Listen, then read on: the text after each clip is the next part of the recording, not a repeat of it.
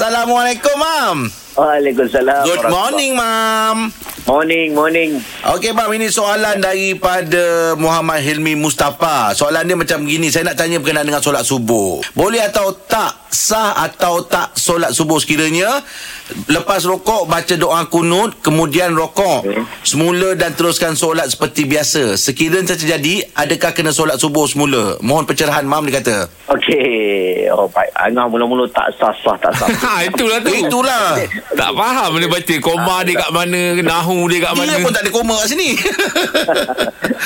Okey. Saya faham dekat sini. Dia semayang, dia dah rokok. Ah. Dia bangun daripada rokok, Ah, ah. dia buat uh, kunut. ah ah, betul Lepas dia buat kunut, dia rokok sekali lagi. Ah. Ah, maksudnya dia dah Rokok dua buat kali dua lah. kali rukun. Dua kali rukun. Ah. Dalam mazhab Syafi'i, siapa yang buat rukun fi'li dia ulang dua kali, maka hukumnya tak sah solat dia. Oh, batal mam Ya. eh? Okey? Batal.